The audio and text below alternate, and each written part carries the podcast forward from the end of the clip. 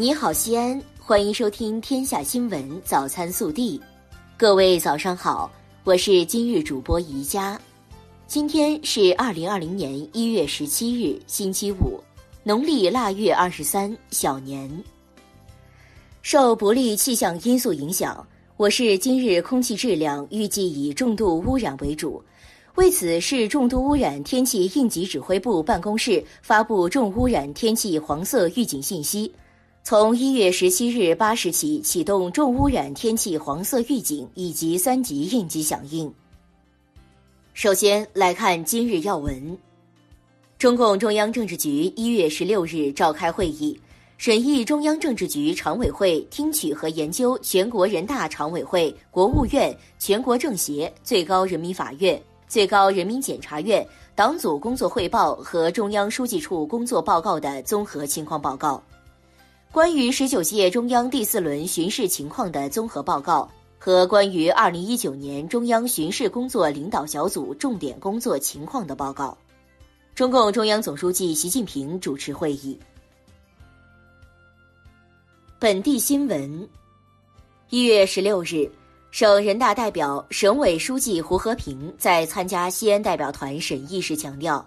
要加快西安国家中心城市建设步伐。在新时代追赶超越中发挥更大作用。一月十六日上午，省人大代表、省委常委、市委书记王浩在西安代表团全体会议审议省政府工作报告时说：“西安将认真贯彻落实中央决策部署和省委省政府要求，以十项重点工作率先突破，带动整体工作提升，加快国家中心城市建设步伐。”一月十六日下午，省委常委、市委书记王浩看望慰问在我市的专家院士刘兴盛、马远良，代表市委市政府感谢他们为西安发展做出的突出贡献，祝贺他们新春快乐、阖家幸福。一月十五日、十六日，省人大代表、西安市市长李明远在西安代表团全体会议审议省政府工作报告时说。将认真贯彻落实中央决策部署和省市工作要求，加快建设国家中心城市，为全省高质量发展做强支撑。一月十六日，西安市交通运输局召开全市交通运输工作会议。记者获悉，我市今年将强化西安咸阳国际机场的国际枢纽机场地位，全面开工建设机场三期工程。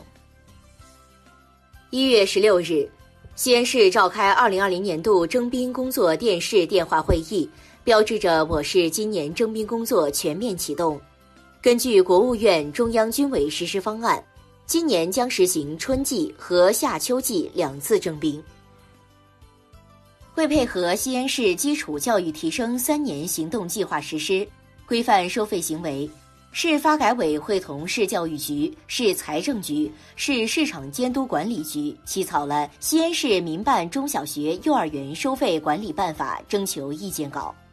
一月十五日，该意见稿在市发改委网站进行通告，公开征求社会各界人士的意见。近日，国务院正式批复设立陕西西咸空港综合保税区，系我省唯一一家临空型综合保税区。作为空中丝绸之路重要节点和三个经济源起地，在大西安发力产业结构升级关键期，西咸新区空港新城又迎来一次全新的发展机遇和重大利好。昨日记者获悉，为丰富春节市场供应、稳定市场价格、丰富市民的菜篮子，市商务局将在春节前向市场投放七百七十吨政府储备冻猪肉。和一万一千吨政府冬春储备蔬菜供市民选购。今年春运，西安北站夜间动车组列车开行对数达到二十六列，创历史新高。其中，往返西安北至北京西间八列，往返西安北至上海虹桥间十八列。即日起，在夜间动车组列车开行期间，西安北站开启二十四小时运营模式。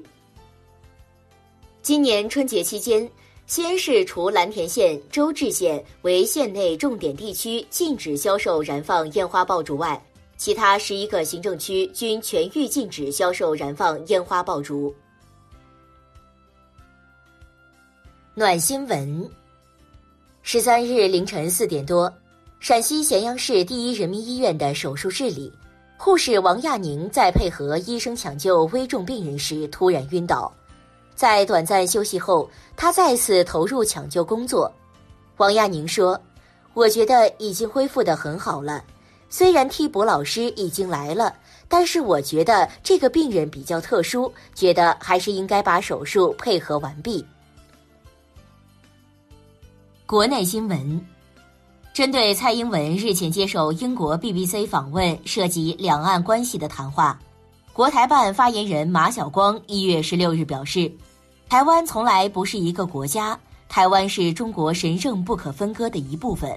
妄图挑战这铁一般的事实，只能碰得头破血流，落得身败名裂。公安部十六日召开新闻发布会，通报二零一九年全国公安机关开展打击整治跨境网络赌博犯罪情况。二零一九年以来。公安部共督办各地公安机关侦破网络赌博刑事案件七千两百余起，抓获犯罪嫌疑人二点五万名，查扣冻结涉赌资金逾一百八十亿元，打掉非法地下钱庄、网络支付等团伙三百余个。民政部官微一月十六日晚发布消息，针对媒体对有关机构为贵州女大学生吴花艳募捐提出质疑一事。民政部已经约谈了中华少年儿童慈善救助基金会，民政部将对中华少年儿童慈善救助基金会此项募捐活动做进一步调查了解，并根据情况依法依规采取必要措施。近期，部分无办学许可机构以量子波动速读、全脑培训等为名，向中小学生违规开展培训。国务院教育督导委员会办公室十六日对广东、山西、四川等地及其校外培训机构违规开展培训查处情况发布通报，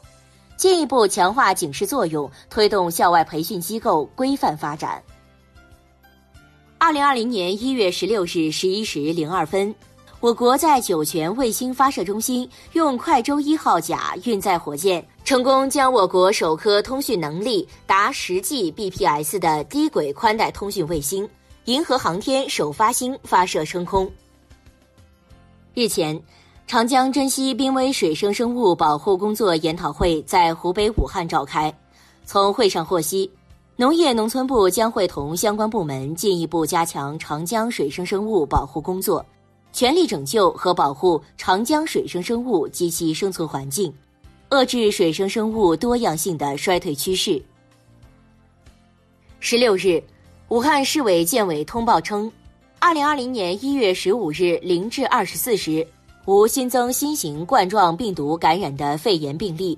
治愈出院五例，新增死亡病例一例。截至目前，累计报告新型冠状病毒感染的肺炎病例四十一例。已治愈出院十二例，再治重症五例，死亡两例，其余患者病情稳定。二零二零年一月十六日，北京市第三中级人民法院依法公开开庭审理被告人孙文斌故意杀人一案，以故意杀人罪判处被告人孙文斌死刑，剥夺政治权利终身。昨日上午，上海市消保委发布声明。美团打车上线的出租车感谢费服务涉嫌侵害了消费者的合法权益。下午五点，上海市消保委收到上海路团科技有限公司关于感谢费调度模块的情况说明，其中提到，美团打车 APP 上线的巡游车感谢费调度模块已于一月十六日上午下线。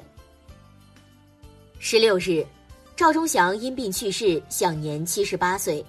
他是中国第二位电视播音员，曾十二次主持中央电视台春节联欢晚会。他的嗓音陪伴亿万观众度过了一个个除夕夜。他解说的动物世界、人与自然，帮助很多人开拓视野、认识世界。谢谢您的声音，一路走好。十六晚二十点十分。二零二零年冬青奥会速度滑冰项目举行了女子集体出发的决赛，中国选手杨冰瑜以积分三十分成功登顶，这也是中国代表团在本届冬青奥会上摘得的首枚金牌。此外，杨冰瑜还在十四日举行的女子速度滑冰一千五百米比赛中摘得一枚铜牌。热调查：曾经盼着收长辈红包的你，如今成了发压岁钱的叔叔阿姨。一项有关日本压岁钱现状的调查结果显示，超七成受访者表示，给压岁钱是一种经济负担。你觉得过年给孩子压岁钱是负担吗？